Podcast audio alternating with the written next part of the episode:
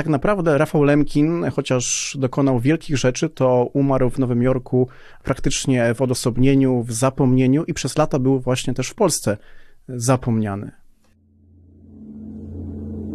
Podcast Muzeum Historii Polski. Zaprasza Michał Przeperski. Dzień dobry Państwu, e, kłania się Michał Przeperski. Dzisiaj mam e, ogromną przyjemność rozmawiać z doktorem Tomaszem Lachowskim z Wydziału Prawa i Administracji UE. Dzień dobry. Tematem naszej dzisiejszej rozmowy e, będzie Rafał Lemkin i pojęcie ludobójstwa. Rafał Lemkin to mm, bardzo ważny prawnik polskiego, żydowskiego pochodzenia, również obywatel amerykański na pewnym etapie swojego życia. Znany przede wszystkim dlatego, że jest twórcą pojęcia ludobójstwa. Tak jest, natomiast myślę, że jest wciąż nie dość znany jak na fakt, że rzeczywiście właściwie całe jego życie zostało poświęcone na najpierw przebadanie kwestii masowych eksterminacji, masowych mordów, czy generalnie pewnej dominacji jednych narodów nad drugimi imperiów, e, metropolii nad e, koloniami, aż wreszcie właśnie przyjęcia prawa obowiązującego w postaci konwencji Narodów Zjednoczonych. Dobrze, uporządkujmy podstawowe fakty. Ja zacząłem od tego, że Rafał Lemkin jest znany jako twórca definicji ludobójstwa. Ta definicja została sformułowana gdzie i kiedy? Tak, rzeczywiście Rafał Lemkin e, swoją koncepcję ludobójstwa, swoją definicję ukuł na łamach książki, na, na kartach swojej największej pozycji e, życia, czyli książki Rządy państw osi w okupowanej Europie, którą wydał w 1944 roku w Stanach Zjednoczonych, kiedy już tam przebywał e, po tym, jak musiał e, w wyniku agresji niemieckiej puścić Polskę i przez Szwecję dotarł właśnie do, do Stanów Zjednoczonych Ameryki. I na kartach, na łamach tej książki wskazał, właściwie sformułował ludobójstwo, to pojęcie jako pewne zwieńczenie swoich wieloletnich prac nad właśnie właśnie tym fenomenem masowych e, zbrodni, ponieważ już w latach 30., a nawet wcześniej, jako nastolatek się e, tym tematem mocno zainteresował, przejął właściwie się tym, że praktycznie bardzo blisko granic e, właściwie w Imperium Rosyjskiego, w którym przecież się narodził, bo urodził się w białoruskiej wsi Bezwodne, E, dokonała się rzeź Ormian, dokonała się ludobójstwo Ormian i w istocie to dla niego było szokiem, że po pierwsze taki mord e, był popełniony, a po drugie, że ludzkość nie ma nawet nazwy na to, żeby taką zbrodnię określić pewnym mianem. W latach 30., e, kiedy był równolegle badaczem prawa prawa karnego, również był adwokatem, prokuratorem, e, pracował w Warszawie, ale też jego życie związane jest z Lwowem, e, Krakowem. Mm, właśnie zaczął formułować pierwsze swoje e, koncepcje. Najpierw nazwał to, co później nazwał ludobójstwem, zbrodnią barbarzyństwa, jednocześnie zbrodnią wandalizmu barbarzyństwo jako zbrodnia z nienawiści e, dokonana na pewnej zbiorowości, na pewnej wspólnocie.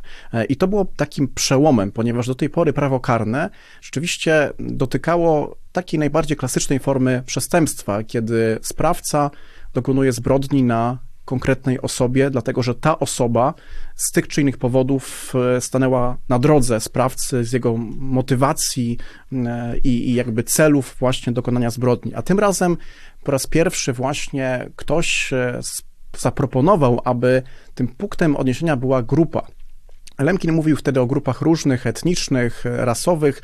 Później, e, kiedy już e, formułował definicję ludobójstwa, kiedy to pojęcie w ogóle wprowadził, a nawet je wymyślił, bo jest to neologizm, który wcześniej nie istniał, neologizm z, pochodzący z e, greki i łaciny, genocide, czyli zabijanie, mordowanie rodzaju ludzkiego.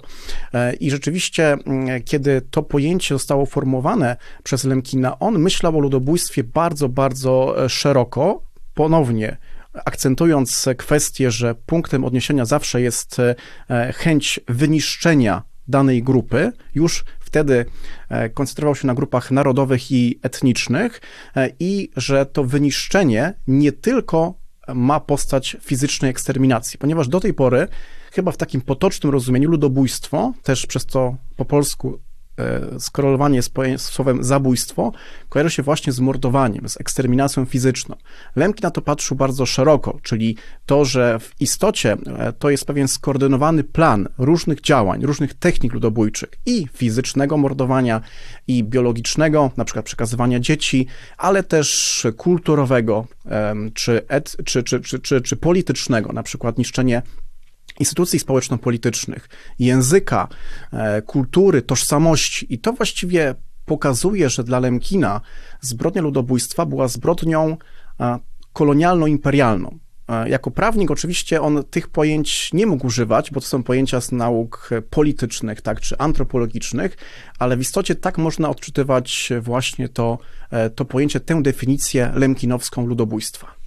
No dobrze, ale kiedy spojrzymy na to, kiedy definicja sformułowana przez Rafała Lemkina pojawiła się w obiegu prawa międzynarodowego, a stało się to w roku 1948, no to nie sposób e, nie, nie zauważyć, że stało się to w trzy lata po zakończeniu II wojny światowej, w związku z czym e, koszmar II wojny światowej i e, Holokaust, a także no, bezprecedensowe zbrodnie dokonane przez, e, tak, przez trzecią Rzeszę, jak nie, na przykład przez Związek Sowiecki, na pewno też miały bardzo istotny wpływ na, no, na to, że, że powstał odpowiedni może klimat intelektualny do tego, żeby w ogóle jakoś nazwać to, co się wydarzyło, a też przez to próbować e, osądzać takie czyny.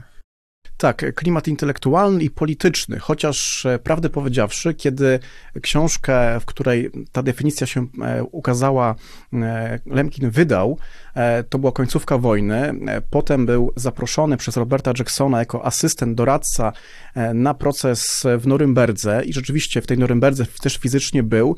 Tak naprawdę, chociaż świat wtedy był zadowolony z tego, że chociaż w takiej formie kadłubowej, ale jednak e, sprawcy zostali osądzeni, oczywiście sprawcy wyłącznie z nazistowskich Niemiec się wywodzący, ale dla Lemkina była to porażka, dlatego że też e, mało kto zdaje sobie sprawę, ale w Norymberdze nie ścigano zbrodni ludobójstwa, przynajmniej nie tak ją nazywano. E, w ogóle tego pojęcia nie było, był wyłącznie użyte raz czy dwa razy w aktach oskarżenia, ale jako pojęcie języka prawniczego, czyli opisującego, a nie prawnego. Więc Lemkin w Norymberdze paradoksalnie przegrał, choć już po II wojnie rzeczywiście e, udało się wygrać w tym sensie, że przekonał e, możnych świata, żeby najpierw przyjęto rezolucję w ramach Zgromadzenia Ogólnego ONZ, e, kiedy w ramach której rzeczywiście pojęcie ludobójstwa pojawia się jako odrębna zbrodnia prawa międzynarodowego, aż wreszcie rzeczywiście Narody Zjednoczone uchwalają odpowiednią konwencję. Ale uwaga, w tej konwencji, która jest sukcesem Lemkina, zbrodnia ludobójstwa jest dużo węższa w sensie definicyjnym niż koncepcji Lemkina. Dlaczego? Mocarstwa miały swoje e, swoje, e, swoje spostrzeżenia i swoją wizję, jak ludobójstwo powinno wyglądać. Rozumiem, że spostrzeżenia to jedno, a twarde polityczne interesy to drugie.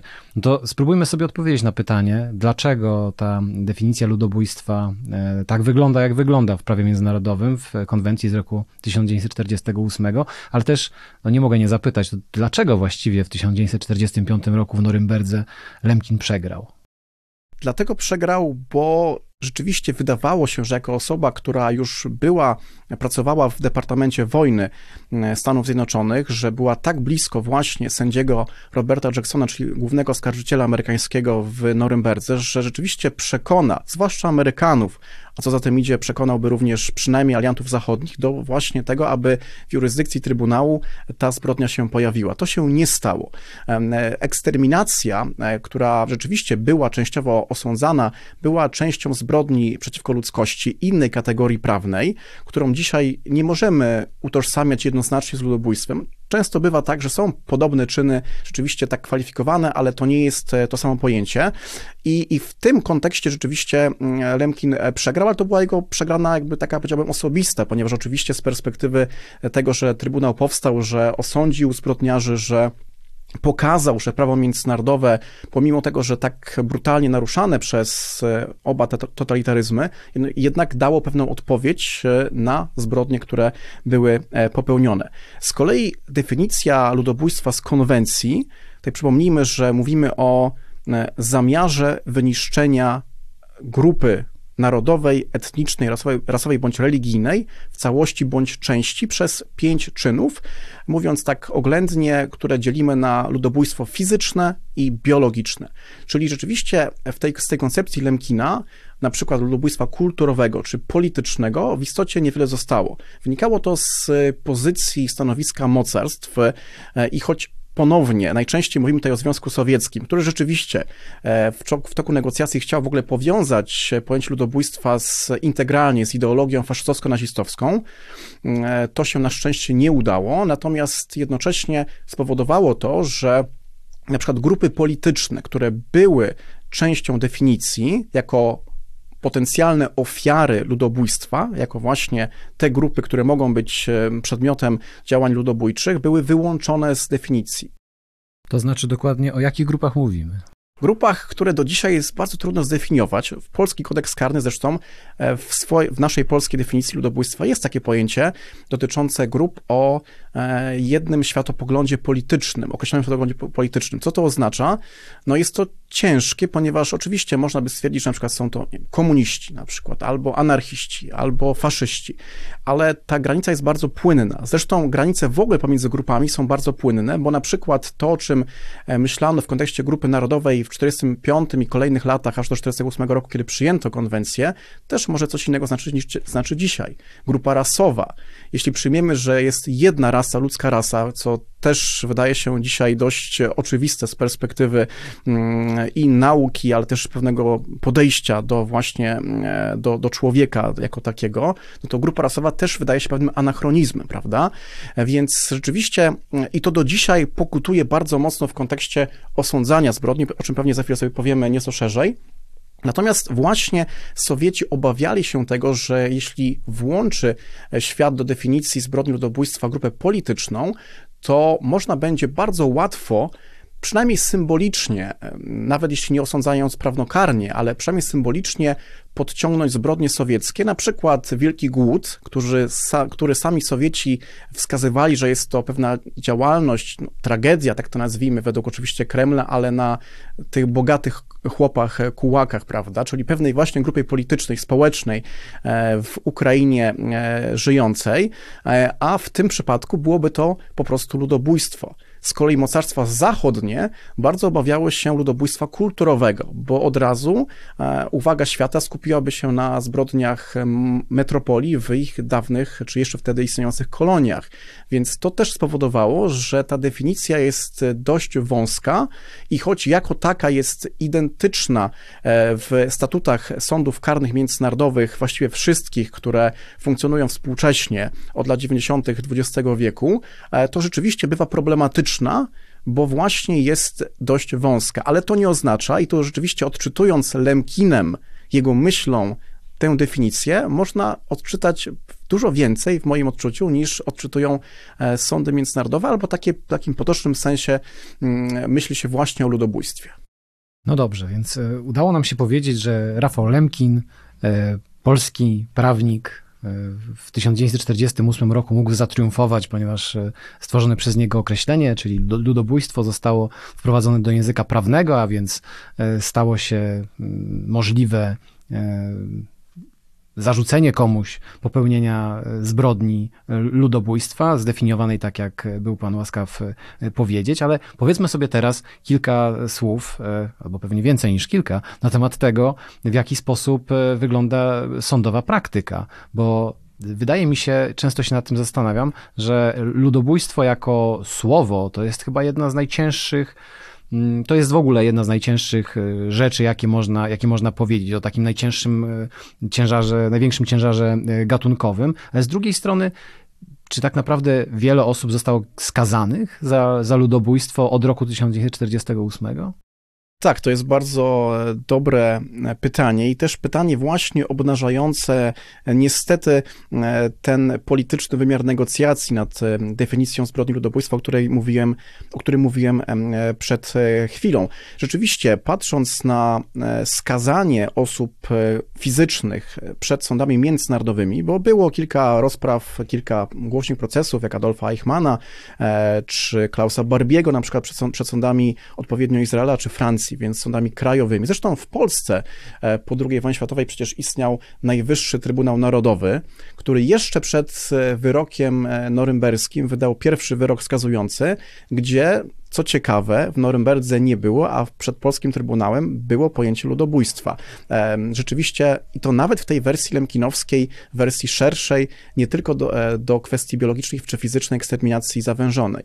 Naczelny Trybunał Narodowy to sąd, który został powołany specjalnie po to, żeby na polskich ziemiach, w komunistycznej Polsce po roku 1945 osądzić zbrodnie niemieckie, prawda? Tak jest. I, I choć gdzieś e, też e, przypisuje się e, taką próbę legitymizacji rządu komunistów właśnie przez osądzenie no, z pewnością barbarzyńców, e, zbrodniarzy nazistowskich Niemiec, e, to tutaj byłbym o tyle łaskawy dla Trybunału Najwyższego Narodowego, że rzeczywiście e, byli to wybitni prawnicy i tutaj trudno mówić o procesach pokazowych, rzeczywiście to były procesy z najwyższą formą ówczesnej, ówczesnych standardów właśnie karnego procesu. Ale wracając do tego pierwszego wątku, czyli rzeczywiście skazywania przed, przed sądami międzynarodowymi za ludobójstwo, to są dopiero lata 90.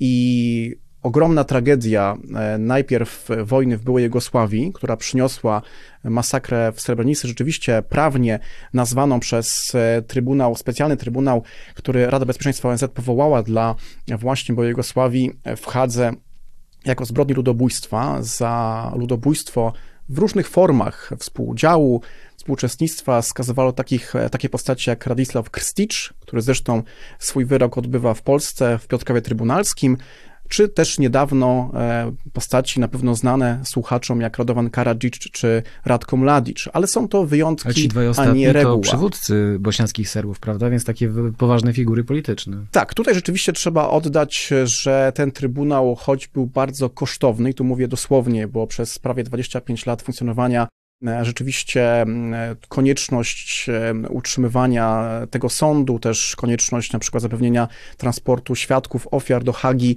e, to rzeczywiście pokazało, że taki sąd e, międzynarodowy, ad hoc doraźny nie jest do końca najlepszym rozwiązaniem na przyszłość, dlatego też później świat powołał ten stały, jedyny Międzynarodowy Trybunał Karny również w, w Hadze. W międzyczasie również powstał Trybunał dla Rwandy. Też Rada Bezpieczeństwa ONZ go powołała i tutaj rzeczywiście e, tych skazań było znacznie więcej. Pierwsze w ogóle to Żana Pola Akajesu e, i rzeczywiście 800 tysięcy ofiar, rzezi Hutu nad e, Tutsi i Twa, to pokazywało, pokazywało czy taką konieczność dawało, żeby jednak e, te zbrodnie nazwać po, po imieniu. E, kolejne przykłady to zbrodnie w Kambodży, reżimie Czerwonych Kmerów, ale uwaga, wcale nie na mieszkańcach Kambodży, ale na mniejszości wietnamskiej. To też pokazuje, jak czasem trudno jest przed sądem właśnie międzynarodowym, w tym przypadku takimi hybrydowymi izbami orzekającymi w Kambodży, rzeczywiście orzec orzec wyrok w postaci ludobójstwa. E, Mam takie wrażenie, że w kontekście współczesnym, na przykład dotykając kwestii trwającej agresji rosyjskiej w Ukrainie, przeciwko Ukrainie i zbrodni, które właśnie na terytorium Ukrainy się dokonują, łatwiej będzie paradoksalnie, a może nie paradoksalnie, e, te zbrodnie osądzić na gruncie prawa krajowego Ukrainy niż na gruncie na przykład Trybunału Karnego w Hadze, choć to oczywiście będzie zawsze miało pewien swój wymiar zarzutu o upolitycznienie, no bo jednak to kraj, który jest dotknięty, osądza właśnie takie, takie zbrodnie. No właśnie, bo to, to jest bardzo interesujące, bo zdążył pan powiedzieć, że e, pojęcie ludobójstwa pojawia się w e, krajowych porządkach prawnych, więc na przykład w polskim kodeksie karnym, także w kodeksach karnych innych krajów, a obok tego niejako funkcjonuje w porządku e, międzynarodowym. No to właściwie jak to jest? Mówimy o dwóch różnych rozumieniach ludobójstwa. Na czym polega różnica pomiędzy ludobójstwem z perspektywy prawa międzynarodowego a krajowego? Tak, to też bardzo dobre pytanie i rzeczywiście warto to wyjaśnić w dwóch słowach, ponieważ e, przyjmujemy, że państwo, każde państwo świata ma suwerenne prawo, aby definicję każdej zbrodni, w tym ludobójstwa, tak skonstruować, jak jest to zgodne z interesem często politycznym e, danego państwa. Więc oczywiście może być tak, i tak często bywa, że dane państwa e, albo najczęściej rozszerzają, czasem zawężają, najczęściej właśnie tą definicję rozszerzają, na przykład dołączając w definicję różne grupy. Jak mówiłem wcześniej, w polskim systemie jest grupa o określonym światopoglądzie politycznym. Podobnie na przykład w Litwie, Łotwie i Estonii również mamy grupy polityczne czy społeczne jako przykłady grup e, chronionych, czyli tych, które mogą być ofiarami zbrodni ludobójstwa. Natomiast tutaj ważny jest pewien czas, ponieważ oczywiście e, prawo międzynarodowe, konwencja wskazuje od momentu jej uchwalenia, a nawet momentu jej wejścia w życie, które nastąpiło 3 lata później, e, początek lat 50., gdzie przyjmujemy, że prawo międzynarodowe, konwencyjne, ale też i zwyczajowe, czyli niepisane, przyjęło taką, a nie inną definicję ludobójstwa, więc jeśli na przykład e, patrzylibyśmy wstecz na możliwość osądzenia zbrodni, to e, w momencie w momencie właśnie, e, kiedy e, używalibyśmy na przykład e, wersji rozszerzonej polskiej, tak, względem tej współczesnej, względem ludobójstwa na przykład z lat 50. w Polsce, nawet nie chodzi o ludobójstwo na terytorium Polski, ale w, w aspekcie stosowania, wówczas bardzo łatwo ten skazany zarzuciłby państwu polskiemu, że działamy bez podstawy prawnej, ponieważ w tamtym momencie e, ta jedyna wersja międzynarodowa dotyczy, dotyczyła takiej, a nie innej na przykład rodzajów grup albo właśnie definicji aktów, które, poprzez które można dokonać ludobójstwa. Innymi słowy, rozszerzanie pojęcia ludobójstwa przez poszczególne państwa ma sens, ale tylko w kontekście e, czasu od przyjęcia tej definicji w ustawie na przyszłość, czyli nigdy nie można e, w ten sposób historycznych zbrodni ocenić, a niekiedy państwa tak robiły bądź robią. Czyli rozumiem, że w, w, tym wypadku mamy do, do czynienia z klasyczną zasadą tego, że prawo nie działa wstecz. Tak, i wtedy to złamanie tej zasady oczywiście pociąga pewne konsekwencje. Na przykład w systemie Rady Europy mm, dany skazany może pozwać, może zaskarżyć państwo do Trybunału Praw Człowieka w Strasburgu, na podstawie artykułu 7 Konwencji Europejskiej Praw Człowieka, która wskazuje, że nikt nie może być karany bez podstawy prawnej. I takich e, spraw było dużo, zwłaszcza z państw bałtyckich, które rzeczywiście poprzez e, wersję rozszerzoną z definicji ludobójstwa właśnie od grupy polityczne czy społeczne. Tam chodziło głównie o ludobójstwo na e, ruchu niepodległościowym, podziemnym, leśnych braci w trzech państwach bałtyckich, którzy byli wyniszczeni właśnie przez Sowietów, e, przez e, NKWD czy potem przez KGB i MGB właśnie w latach 50., kiedy rzeczywiście konwencja już była w stosowaniu, była już obowiązywała, ale państwa bałtyckie stosowały e, współcześnie, czy stosują cały czas, e, już teraz mniej, rzadziej, definicję rozszerzoną. I rzeczywiście w sprawach bałtyckich e, dużo też Trybunał w Strasburgu wyjaśnił. I Taka ciekawa sprawa dotycząca w dwóch słowach jednego z e, kagiebistów e, e, sowieckich działających na terytorium Litwy, który doprowadził w latach 50. do schwytania, nawet nie zabicia, do schwytania jednego z liderów leśnych braci, Adolfasa Ramonauskasa, pseudonim Jastrząb. Był on skazany rzeczywiście przez sądy litewskie współcześnie, kilkanaście lat temu, kilka lat temu, za zbrodnie ludobójstwa. Natomiast sądy litewskie przekonały Trybunał w Strasburgu, że w istocie partyzantka litewska była emanacją narodu, że broniła tej tkanki narodowej, więc była tak naprawdę nie grupą polityczną, a grupą narodową. I to właśnie ponownie wydaje mi się, że powraca myśl Rafała Lemkina. Bo wbrew pozorom, Rafał Lemkin wcale nie mówił o grupach politycznych. To często się mu jakby przypisuje gdzieś z pewnego automatu. On mówił o ludobójstwie politycznym grupy narodowej, właśnie o niszczeniu na przykład e, instytucji e, narodowych, państwowych, jeśli one są krajowych, e, tożsamościowych. Tak, tak właśnie ta zbrodnia imperialno totalitarna czy kolonialna. I w tym przypadku wydaje się, że właśnie dlatego myśl Lemkina była tak nowatorska, bo pokazała, że pomimo tego, że definicja e, obowiązująca jest nieco węższa od tego, co Lemkin zakładał, to można jego definicję bardzo dobrze zastosować do pewnej rekonstrukcji pojęć, które w tej definicji dzisiejszej, współczesnej są. Najważniejszego pojęcia w moim odczuciu zamiaru. Czyli jak w ogóle zrekonstruować zamiar wniszczenia danej grupy? To jest najtrudniejsze, bo jak to zrobić? To jest bardzo subtelna, psychologiczna, mentalna strona, strona w ogóle czynu przestępczego. Jak to jak to udowodnić. Kiedy słucham tego, co pan mówi, to myślę sobie, że y, po pierwsze narzuca się to, że Lemkin y, pełnymi garściami korzystał z doświadczenia polskiego, a nawet szerzej nie tylko polskiego, ale w ogóle środkowoeuropejskiego, a więc doświadczenia imperializmu rosyjskiego, a potem totalitaryzmu sowieckiego i totalitaryzmu niemieckiego, nazistowskiego i tego, w jaki sposób te reżimy obchodziły się z, z mniejszymi narodami Europy Środkowej. Tutaj wspomniane zostały przypadki litewski, łotewski, estoński, ale też białoruski, ukraiński, polski. Moglibyśmy wymieniać, e, jak sądzę, jak sądzę, znacznie dłużej. A druga rzecz, która się nasuwa, to to, że e, historycy i prawnicy mają tutaj kawał e, wspólnej pracy do wykonania. Tak, oczywiście. Tutaj przede wszystkim wydaje się, że warto wskazać na pewien moment, kiedy Lemkin, kiedy konwencja wchodzi w życie. I Lemkin rzeczywiście sukces odnosi, sukces swojego życia. Konwencja, jego, jego właściwie dziecko, on rzeczywiście był też ekspertem ONZ, co prawda państwa zepsuły tę definicję, mówiąc trochę e, kolokwialnie z przymrużeniem oka, ale rzeczywiście konwencja e, wchodzi w życie i wreszcie może zacząć mówić e, w pełni otwarcie o tym, co myślał, ale jako prawnik, a nie jako człowiek, po prostu zbrodniach imperiów różnych, w tym właśnie Związku Sowieckiego. Taktycznie nie chciał o tym mówić i pisać do momentu, kiedy e, Sowieci e, rzeczywiście ratyfikują konwencję. To się stało jeszcze za jego życia, więc e, wtedy zaczął pisać bardzo otwarcie.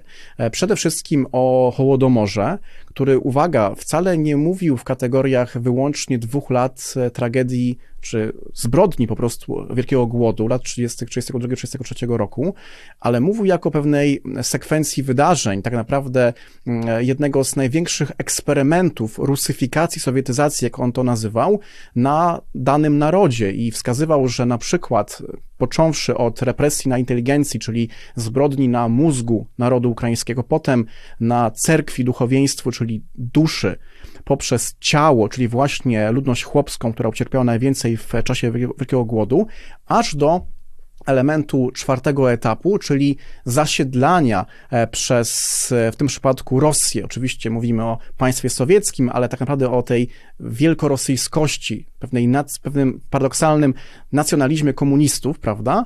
E, właśnie terenów południa i wschodu Ukrainy, etnicznymi Rosjanami. To, co widzimy dzisiaj, że rzeczywiście te rejony, te obwody Ukrainy mówiły dalej mówią, chociaż to też się pewnie zmieni, dzięki przez agresję Putina, ale mówią w języku rosyjskim, są rzeczywiście etnicznymi Rosjanami, to właśnie jest e, ten, ten, ten kazus, ten przykład, e, o którym wspomniałem. Lemki o tym bardzo wyraźnie powiedział i to, co widzimy dzisiaj, w moim odczuciu jest powtórką niestety z rozrywki, choć to słowo tutaj pewnie nie pasuje, natomiast właśnie też tak to się e, odbywa. Atak rosyjski, atak współczesnej Rosji też dotyka tych kwestii, może jest bardziej skondensowany, bo dotyka i inteligencji, i działaczy e, i właśnie osoby, które tą ukraińskość niosą, ale też e, zabieranie e, dzieci ukraińskich w głąb Rosji. To też się działo, prawda, w, w tamtych czasach sowieckich, deportacje tak, Tatarów krymskich,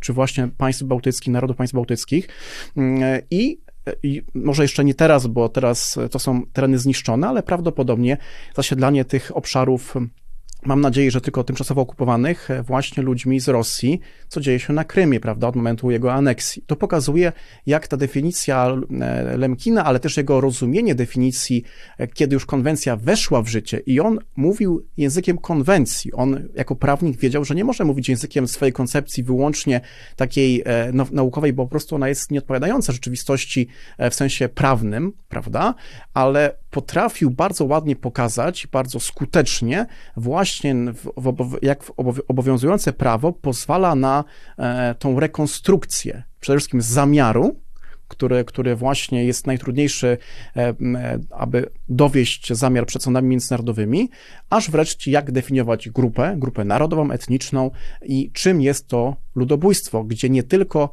fizyczna eksterminacja jest tym elementem e, jakby głównym. To jest pewien, niestety, często bardzo taki medialny, pokazowy, że masowe mordy do, są dokonywane, ale to jest tylko część większej całości.